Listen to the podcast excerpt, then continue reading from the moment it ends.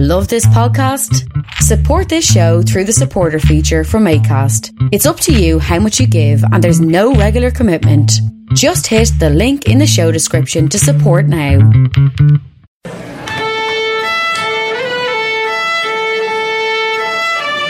All right, like. Well, kid. What's the crack? Great day for the washing. My holy God. I'm a busy mom. I hear. Would you be well? Jesus, I was plastered last night. Oh my yeah. Jesus, I've a head on me like a robber's dog. No harm, no foul.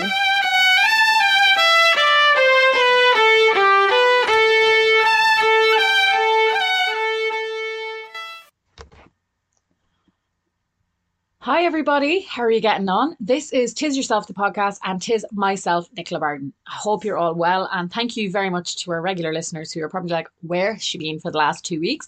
Or if you've never heard this podcast before, you're like, what's she on about?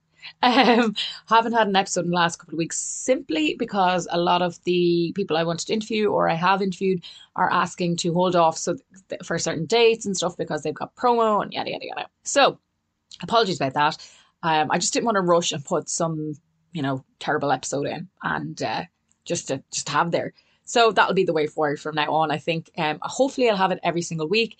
Um, we're already gone over. We've more episodes this season than last year, so last season. So that's great. But I will take a break in December to get you all ready for some good episodes in January. And we're all in the operation transformation buzz and getting healthy and getting fit and basically just walking nonstop. um, but if you did listen to the last episode, I hope you enjoyed it. That was Tony Tormey from Fair City, aka Paul Brennan. And before that, I have to give a shout out to the five fans who gave a load of um, retweets and shares of the interview with Scott and Sean from Five. So if you're a fan of either, go back there, her latest two episodes.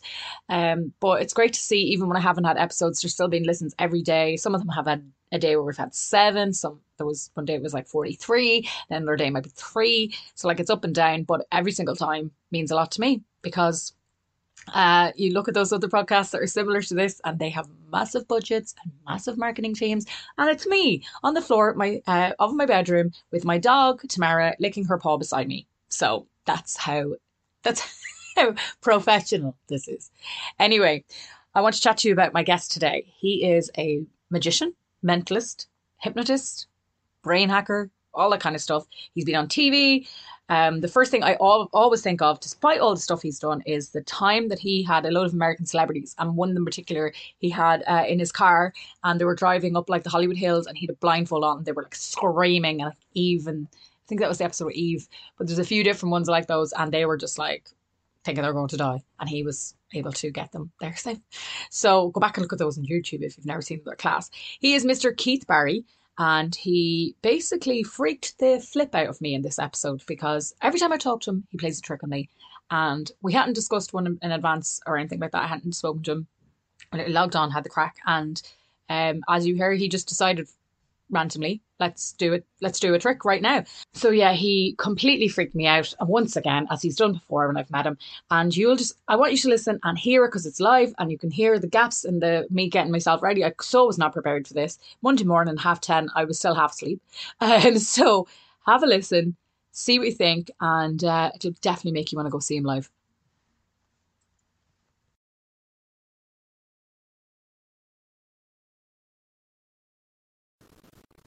Hi, Keith. Hey, how's it going?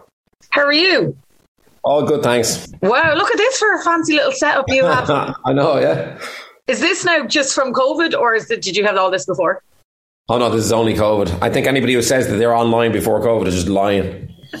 yeah, who ever heard of Zoom before COVID? Like, you know what I mean? Like loads of people are letting on that they're on Zoom and Teams. No, I've never fucking heard of any of it. So this is all purely COVID. that's very nice. Very like. I like it a lot. It's a lot more than my uh, sitting room backdrop that I've got going on. Listen, whatever works, it all it's all good. We're all stuck in these places. So anyway, it's all good. But I appreciate you coming and having a chat with me. yeah, sure thing. Normally, what I do on this is I'll ask the person how they're, you know, best known. But I suppose you are just known for being that mad magician who can read our minds. you must get what kind of things do people say to you in the street? Like, Nothing. Everybody just looks at the ground and walks past me, which is very strange. I think you know what I mean. yeah, they're like, please don't read my mind. Please don't. Please. I think don't. I'm hacking brains all day long. Actually, before we start, no, because I want to try something. There's this new thing that I'm trying. I'm going to make a calculation in a second. Have you um, your phone on you? Yeah, me here. Yes, go into um, I don't know Safari or Google or whatever you ordinarily use, Yeah. and I want you to type in how many articles are on Wikipedia. Okay. this is going to be interesting. Uh, Now we need to find the live count. So did you type that in?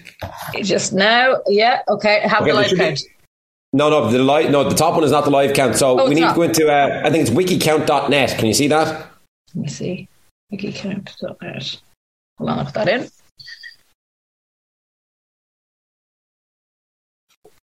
Okay. All right. Yeah. Um, I have the website. Yeah. Have it here. Okay, so at the at the bottom of that, it'll give us the average word count, and that's right now on Wikipedia. It should be one thousand and something. What is it? 1,128. One, two, eight times.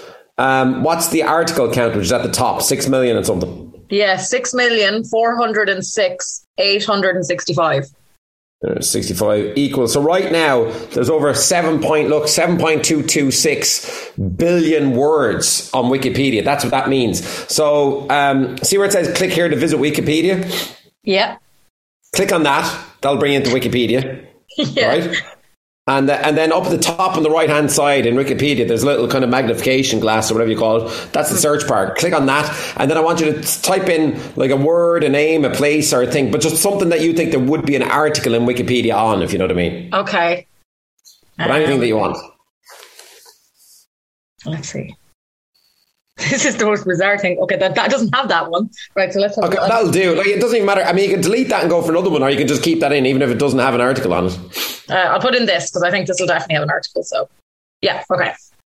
Have. Yeah. Okay. Yeah. So whatever that is, scroll down into the middle of the article. Scroll down into the body of the article, and Mm-hmm. think of a long word. Think of a long word from the middle of the article. The longer, the better. Right, this number is come, this letter word has come up twice, so I picked that one. So, but here's the thing. Um, so it was a long word, like a re- like a reasonably long Uh, word. So not not and there of. You know what I mean? Yeah, nice long like nine or ten letters or something. Yeah, okay, grand. Okay, actually, do you know what? We, we'll do this on the podcast. Put your phone face down or whatever so that I don't inadvertently get a glimpse of it in the middle of the interview, right? Yeah. So keep thinking of the long word, keep thinking of uh, whatever it was that you typed in, right? And then you can say to me, in the middle of the interview, you can say, okay, earlier on, but just Yeah. say, earlier on, I typed the word into Wikipedia and I also thought of a long word. Can you guess what it is? And see, can I guess? Now, I might not be able to get it. If I get it wrong, you can tell everybody I got it wrong. But just be, like, honest. be "You failed. just be- You didn't read my brain." oh yeah, I might not. I might fail. I fail all the time. We can talk about that. Uh, but uh, but if I get it right, just be honest, okay? Yeah, will do. All right, I have it saved there, so if- if I do, see, this is Cool. worries me now because I remember years ago, I'm, when I met you in person, you were you did this thing with um, the newspaper where it's like you had to rip up a certain amount of pages, and Oh yeah. then when you get down to like this, it comes down to like a corner little shred, and you're like, I bet you this word is on that, and I was like, how? How did you know that? And it worked. I know. Yeah, yeah, yeah. See, I would I be so freaked out well. if I was always in your company. I'd be like, hmm, what's he doing? He's doing a trick on me. Only people have something to hide have something to worry about. ah, well then I'm then I'm fine. Then I'm okay. Yeah. like you're doing this so long now. Like when, like in terms of magic, did you get that thing as a kid? You know, the box that we all got, the Paul Daniels set. Is that how you got interested in it, or what was it? Yeah, so like I I really started all this when I was five years of age. I got a Paul Daniels magic set, and ultimately, uh, it kind of just spiraled on from there, if you like. So uh, every year I get a, a, set, whether it's a Paul Daniels set or I don't think I ever got a David Copperfield set, but ultimately a magic set every year. And then when I was 14, I bought a really good book on magic called the Klutz Book of Magic, uh, which ultimately kind of changed my life, if you like, because I learned every trick out of that book and went into uh, Waterford City Centre and started to perform in restaurants. Um, and then it just kind of really snowballed out of control from there, you know. And like, I suppose when people associate magic and like the, you know, Paul Daniels sets and it's the tapping the top of the cup and, you know, moving them around and all that kind of stuff. But how does it veer from that into what you kind of do now with this, which is a lot of big tricks and, as you say, the brain hacking and that kind of stuff? You've got like, it's definitely moved away from the traditional, I suppose, aspect of magic. Yeah, I think that's what's kind of got me my longevity, if you like. I think it's important to consistently reinvent yourself and change yourself. So when I was in college studying chemistry, my girlfriend then was my wife, now Mairead, she was studying psychology, and I started to learn uh, as much as I could from her psychology books. Uh, and that's when I started mixing mentalism and hypnosis with the magic. Um, so, look, I have a passion for all of the allied arts, and some years my tours rely heavily on magic. Other years, I'll just go pure mentalism. Sometimes I'll mix and combine both. Um, so it is important for me though to continuously like just develop uh, new aspects of what I do, uh, whether that's escapology or mentalism and whatnot. Because I think, look, it's as simple as this: a lot of magicians come and go, right? Uh, we've seen them come and go, and it's because they stick to just one thing. I think you know if I just put on a whole bunch of card tricks on stage this year, I don't think anybody would come. Uh, I think they know my audiences know that I'll change. Like I've changed every single tour.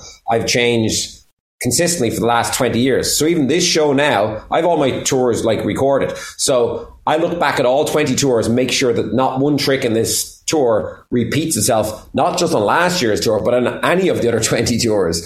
Um, and I really enjoy that, you know.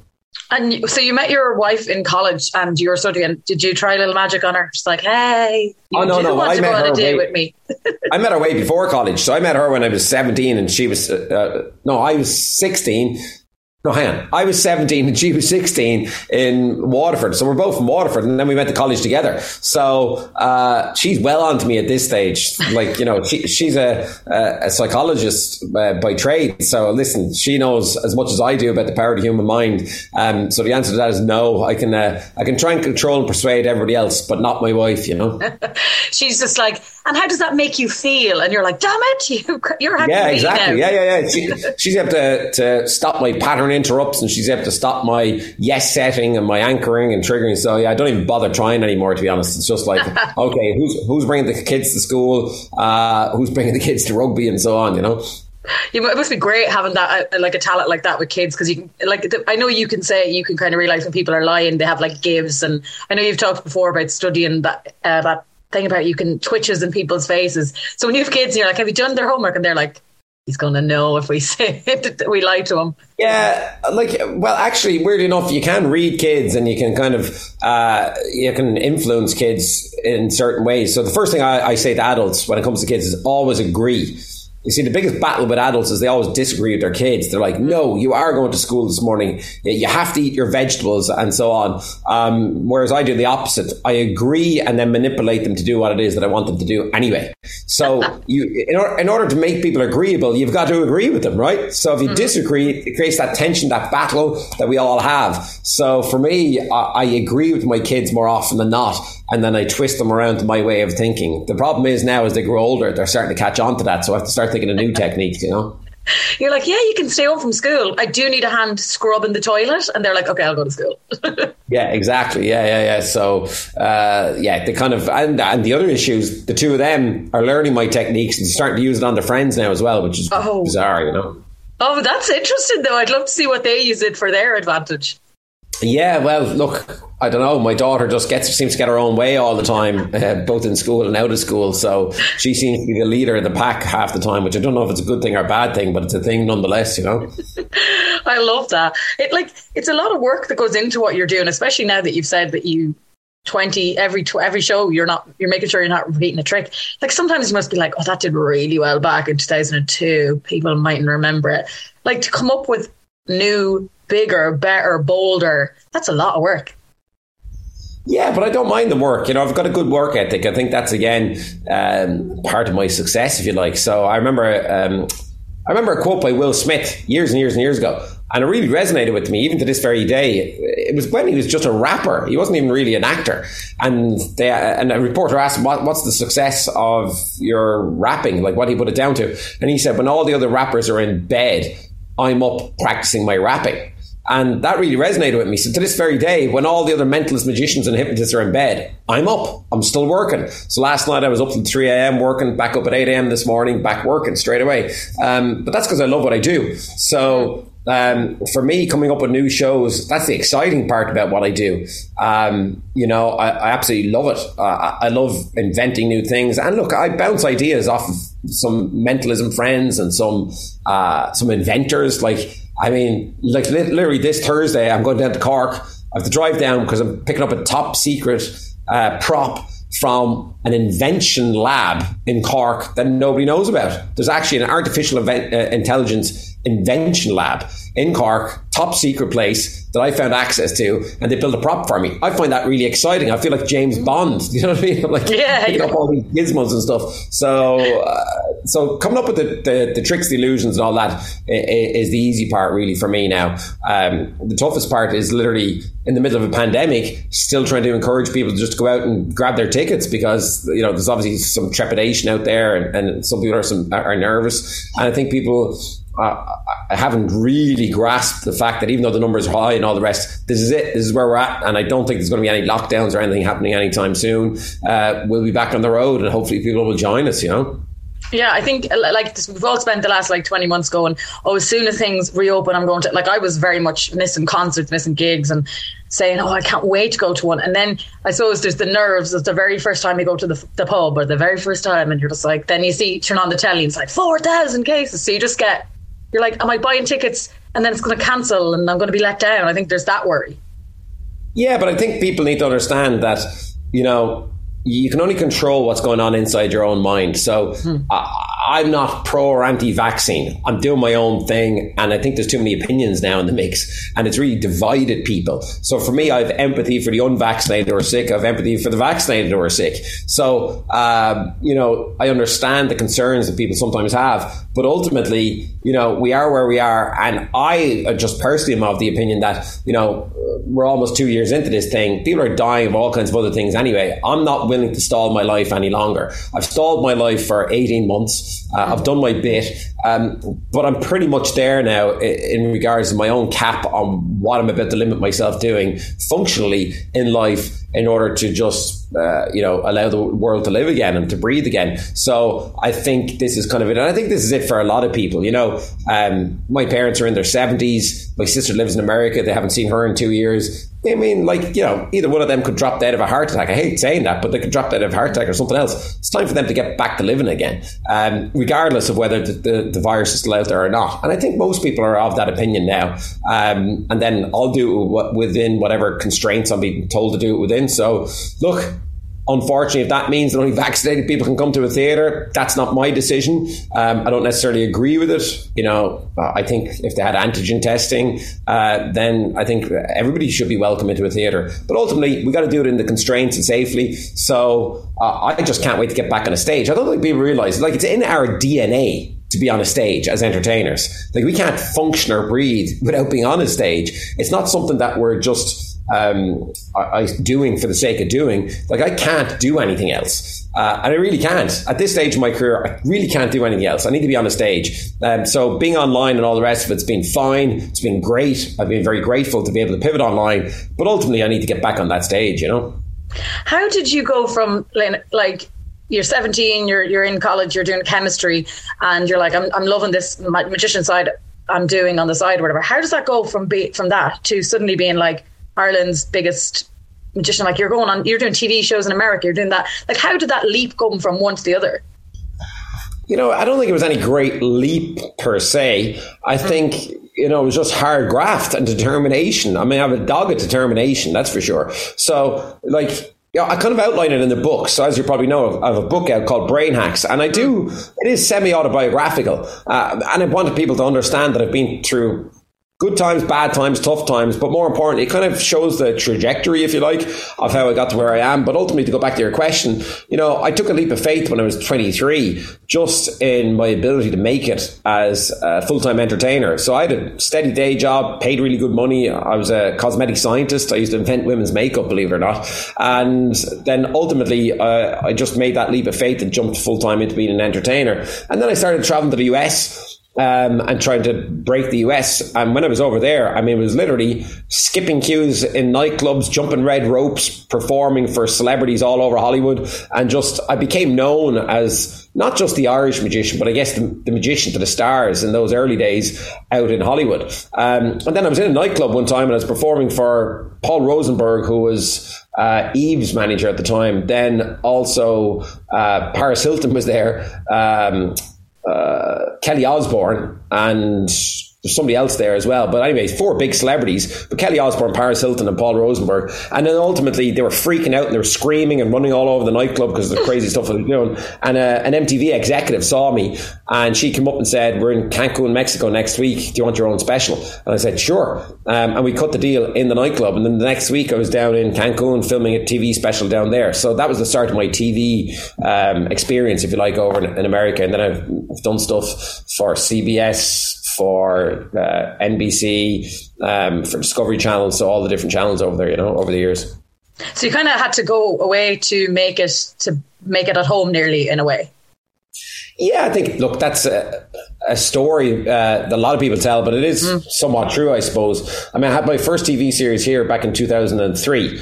Um, that was Close Encounters with Keith Barry on RTE. Uh, and look, I've done TV uh, for different channels all over the world, but mm. it's kind of interesting. Like, I came full circle back to RTE just before the pandemic with the Keith Barry experience, which did really well for them. Um, and then the pandemic hit. But ultimately, um, yeah, I mean, I think it does help when you're you know perceived as having success away, people tend to pay attention more that you know when you come back, uh, and certainly that was probably the case for me. I would say, you know.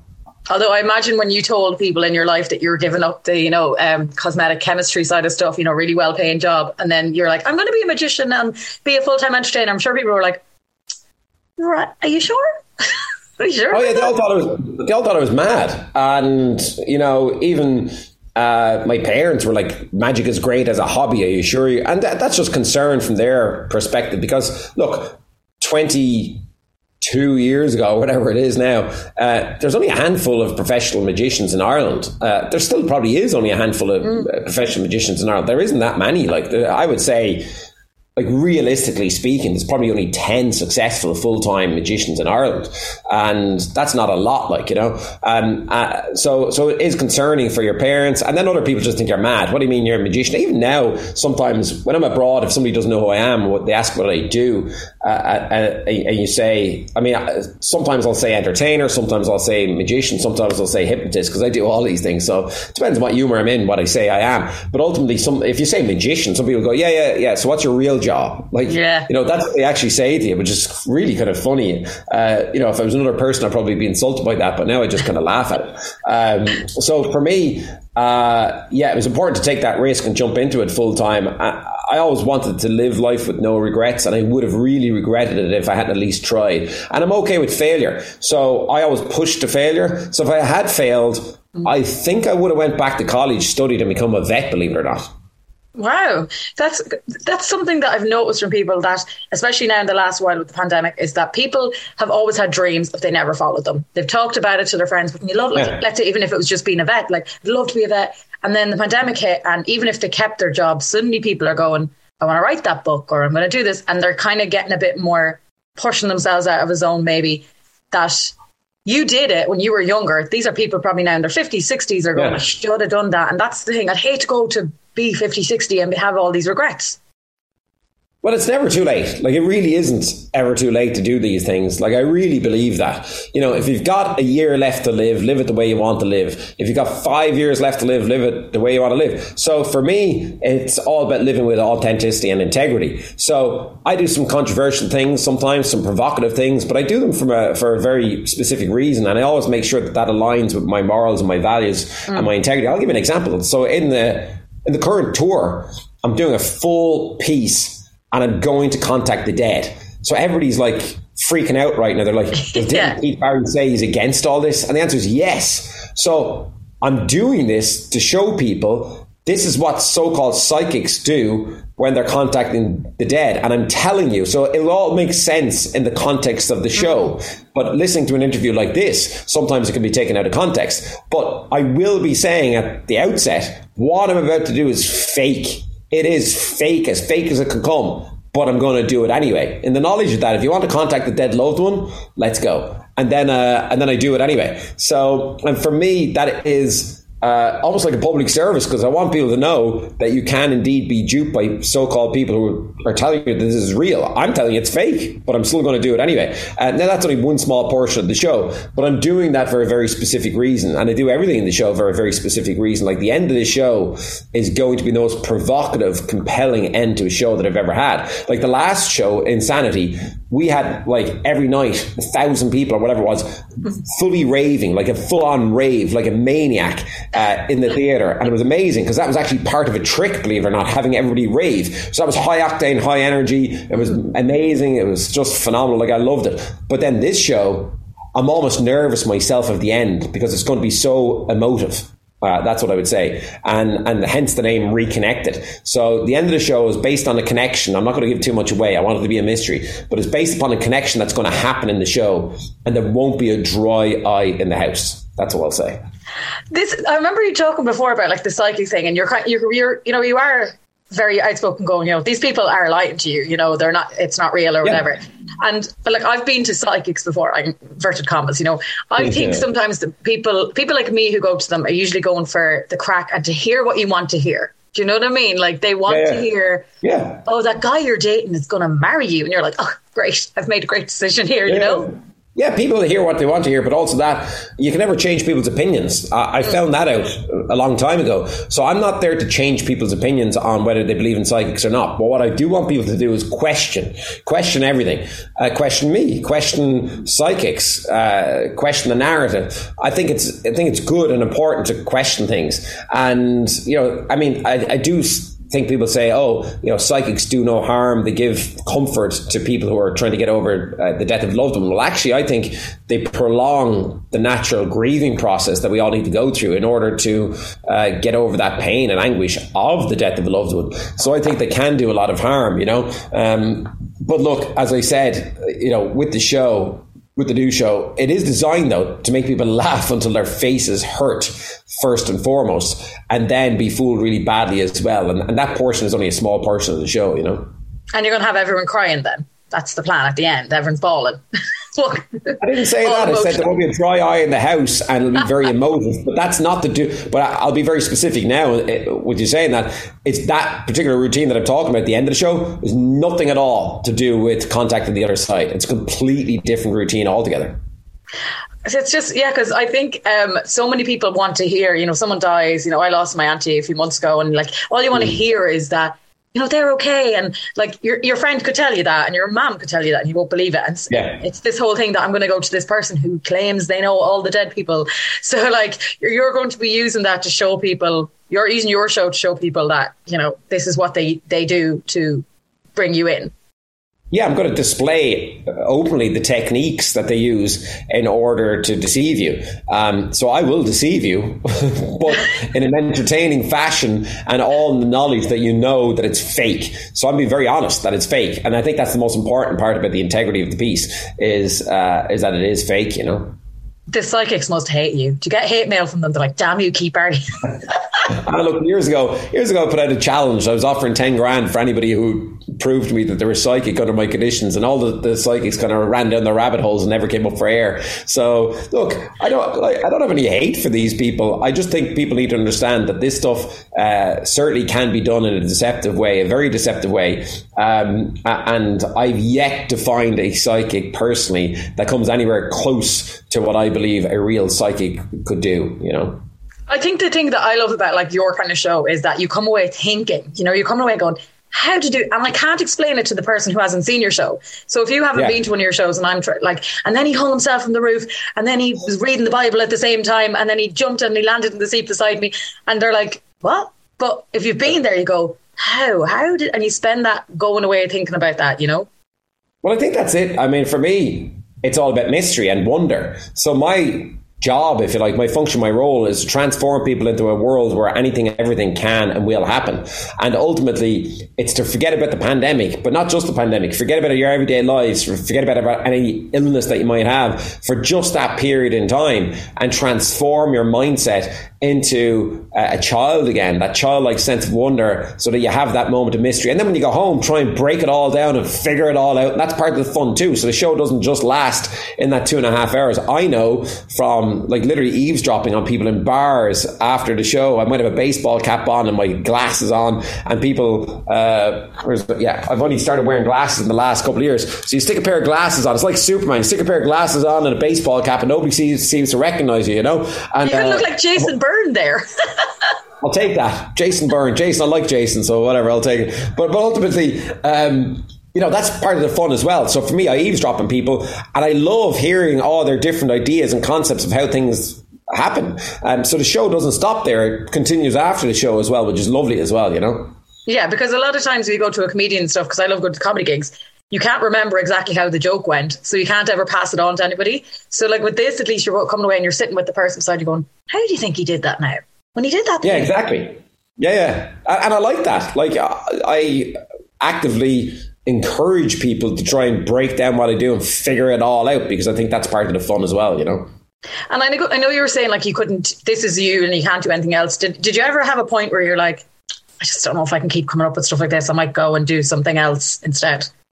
No, no. I mean, if you get stuck in a creative rut, I always do a couple of different things. So one is I've got what I call I, I talk about it in my book Brain Hacks. I've got like a chaos box that I go to, which is to inspire creativity. So that's basically uh, old newspaper clippings, maybe plasticine, like all kinds of different things in there that will inspire creativity. But then I also have a good core group of friends that I bounce ideas off of. So I've got a friend in America, Andrew Gerard. I've been writing with him for years. Another guy over in Amsterdam, Timon Krause um, and a couple of friends here. So when I get stuck in a creative rut, like what you're saying, and I might think, geez, what am I'm going to do, I'm out of creativity, I just call them and we just have a brainstorming session and that inspires me and gets my creativity going again. So I never think about giving it up. I mean, for me, it's just all about um, trying to continuously come up with concepts that people will enjoy. And as long as people enjoy it, then, you know, I'm up for providing uh, that entertainment for them, you know? But like when you know, with all the thinking that you have to put in between the TV shows and then obviously the live shows, did, when the pandemic first hit, did you kind of go, I have a few weeks now where I don't have to think about things. This is kind of nice. No, I, I, I was very interested in everybody else seemed to say that, right? They were like, oh, this is lovely. And I'm at home with my kids and, uh, and oh my God, I'm reevaluating my life and now I'm going to make banana bread. I was like, what's wrong with all these people? Like, uh, what's like, I, I, seem to be the only one. Uh, honestly, I was like, I already spend enough time with my wife and my kids. I don't need to spend more time with them. Uh, like, why did everybody else not spend enough time with their wife and kids to begin with? Like I don't understand it. Like how did everybody else get so? So I think people do get lost in the digital distraction of the world that we're in, and they get completely lost. Like if you look at the likes of I don't know, like for example, Steve Jobs, you know, when he passed away, was he necessarily a really happy human being? Um, I'm not so sure. He didn't spend that much time with his kids, you know. And for me, I always spend that quality time with my wife and my kids, so I didn't feel like I needed to spend more time with them. So when when my job got taken away, uh, like I was in the middle of pre-production for series two of the Keith Barry Experience for RTE, so that got taken out, and then my tour got taken away. Um, so I felt just a bit disheartened, to be honest, and I kind of lost my sense of purpose for a while. So for the first time in many, many years, I actually felt quite down for a couple of weeks. Um, but then I used the strategies that I outlay in the book, uh, and that's why I pers- personally made the book very personable um, to get myself back on track again. And and that's what I did. So no, I didn't like when everybody else was out painting the fence and cutting the grass. I was in here building a virtual studio with green screens and backdrops. I know you, people can't see it, but I mean, literally, I've got a full lighting rig uh, behind what you're looking at. I've got like a green screen back here. We got the whole works going on in here, you know. Um, oh, yeah. And ultimately, this took masses of work. So, so that's what I did. I kind of just plowed myself back into work again, you know. You're, you're obviously one of those people that needs to be busy, likes, likes to keep going, likes to constantly be doing stuff. Yeah, absolutely. Like I do like downtime too. Don't get me wrong. Um, so I find enough time for myself. I find enough time for my wife, my kids. Sometimes I don't have that time. Uh, that's the only time that I get too busy in my head um, when I've got a lot of projects going on. Like right now is a really busy period. Like really, really busy. So I've because I do a lot of executive coaching. So I've got an eight module course that I'm giving to a big company in the US at the moment. Um, that's based upon me teaching them nonverbal communication skills, uh, lie detection skills, all these different things that I, I teach executives. Uh, and then ultimately, uh, you know, I, we're going into rehearsals for the tour pretty soon, uh, even though the, the, the material still will remain technically untested until January 1st. In other words, I don't test it in front of an audience. We still got to go into rehearsals and make sure we got all the props and everything functions and all the rest, and the backdrops are made and, and we get the timings down and things like that. Um, and then I've got gigs as well, online gigs, physical gigs are coming back as well. So I'm doing Christmas parties and all that kind of stuff. So right now is a really busy period in my life. Um, so sometimes uh, other things suffer in that moment. Uh, but other than that, like I generally uh, try to keep as much balance as I can, you know. You seem to you were uh, one of the people like that was quite vocal, obviously, when we were trying to get gigs back and everything. You know, when everyone was mm. pushing mm. for the nightlife to come back. Um, that was kind of a big campaign. You were definitely involved in it, trying to get the government to, to reopen.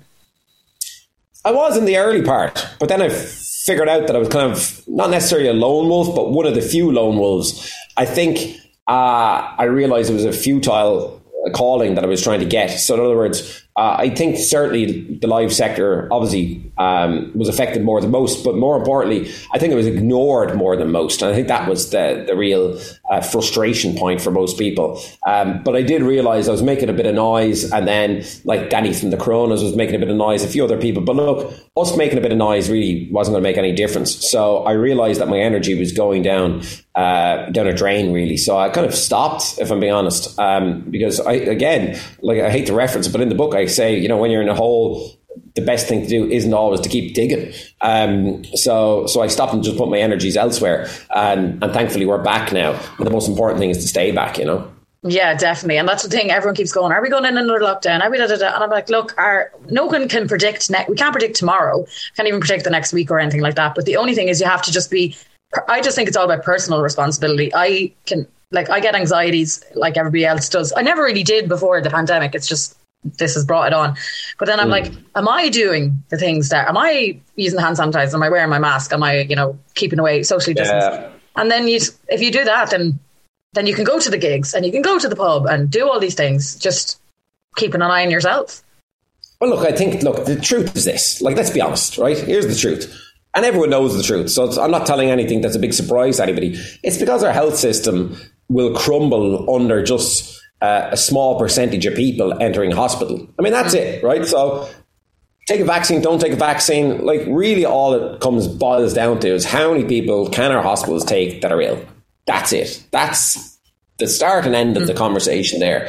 So they're saying to us that right now that we can continue, that we can go out about and that we can have our lives, live our lives and do it as safely as we possibly can, given the advice that we've been given. And that's what I think most people are going to do now. Uh, certainly that's what I'm going to do, regardless of my own gigs. Um, and just with talking to people, I think people are going to be smart about their actions and behaviours as best that they can. And then they're going to live their lives. So for me, uh, certainly I believe a safe place to be is in a theatre uh, because you've got your designated seat. You can wear your mask if you want to. You don't have to. So you can take your mask off off. Um, but ultimately, you know, uh, given the constraints and the different things that we're under right now, um, I, I, think the, the, theatres are certainly as safe as a pub, a restaurant, a hotel, which have been open for uh, months and months, if not the past year now. And I've been in hotels, I've been in some hotels that are packed. Like, as in, I've been in hotels where I go to the restaurant and there's 150 people in a restaurant, and you know the tables aren't two meters away from each other. I can tell you that much for nothing. Um, but in the same breath, uh, personally, I haven't got coronavirus, and I felt quite safe in those environments. You know.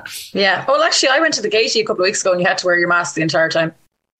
Yeah, well, I'm, uh, maybe different venues will have different rules, yeah. so I don't know about that. So I can't talk about specific venues that I'll be in. Uh, but just I haven't heard that people will have to wear the masks or anything like that. Well, I'm guessing you won't be having a rave this time round. no, there'll be no raves, no raves. Um, but yeah, there'll be lots of other uh, interesting, provocative, and uh, hilarious pieces in the show. You know.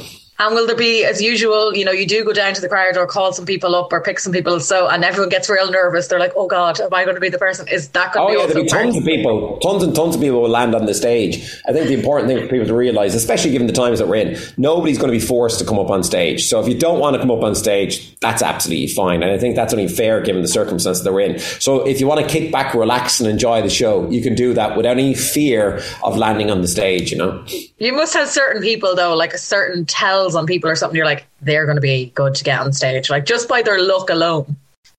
Oh, absolutely, yeah. Like I, I love to to gauge an audience and see where the skeptics are, the believers, the non-believers, the people who don't care, the people who are dragged along by their partners. Like I love to see it all, um, and I quite like picking people. But I'm looking at the tour up behind you here, um, and actually, like the first half of the show or the very very first routine of the show, I'm going to teach half of the audience how to hack into the other half of the audience's brains. So like nobody in the world has ever done that. Mm-hmm. And so if you can imagine 500 people, wherever it is, hacking into the other 500 people's brains, that's going to be just an amazing start to the show, full stop. Uh, but then the second routine, as I look at it, I'm actually throwing a paper ball into the audience that gets bounced around. Um, so people are going to be selected completely at random. The only prerequisite is if you catch it and you really don't want to come up, up on the stage, just hand it to the person next to you. Um, and then they can, and then they can come up. Uh, and the good news is, listen, I always have more than enough people who want to come up on the stage anyway, so it'll be absolutely fine, you know. Yeah, because see, everyone has that fear they're going to be picked, and then there's the bit of excitement when it comes to you. You're like, oh, and you're like, no, I don't want to, but you're nearly throwing yourself up on the stage as well. Well, this is it. Yeah, people are intrigued as well as what might happen when they land on the stage, you know. So they say they don't want to come to the stage, but look, always at least half of the audience actually wants to get on the stage, you know. Definitely. Um, I will give a shout out at the end of the episode where the dates are and the tickets and all that kind of stuff for where you're coming. Good. But we did have a trick at the start. You were um, getting me to find a word on Wikipedia. So do you want to make a guess or? Oh yeah, so this is important for everybody to, who's listening.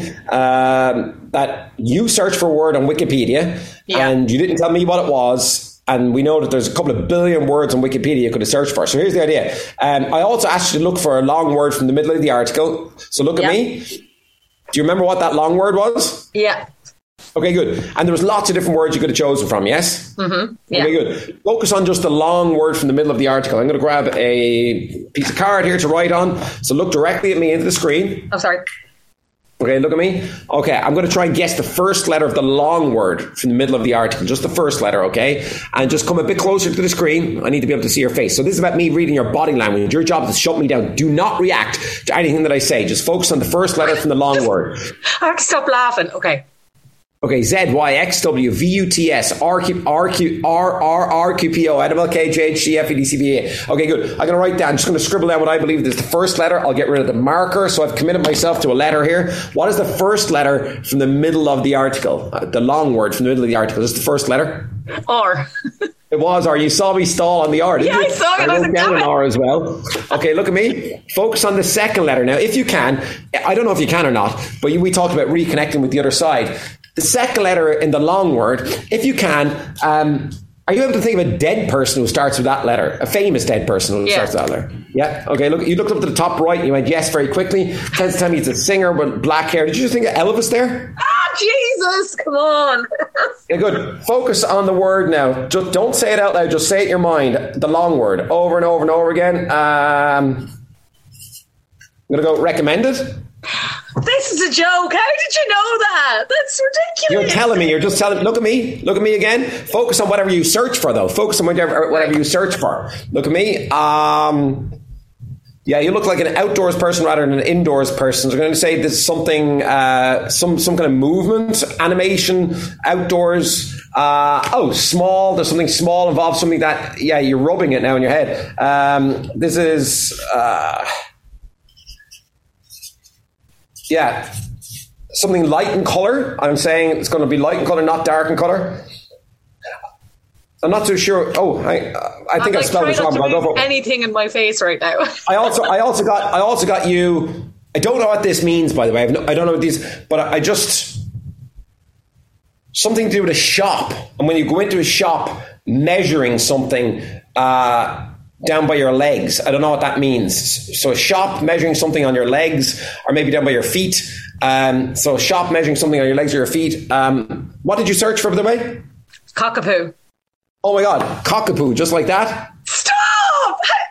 Right now, What- how? what was- how but tell me this: what, what was the measuring things on your legs or feet about? I don't know. I was, well, I just know that they're quite small. I don't know. Oh, did you? Oh, wait, wait, wait, wait. Did you initially think about searching for something else? yes, What was that? shoe size. Oh, so you thought about searching for shoe size? Yeah, so that's why I was getting the measuring in the feet. That's why I was getting measuring the feet. Oh yeah. Oh, stop! Oh, how can you see? How did you do?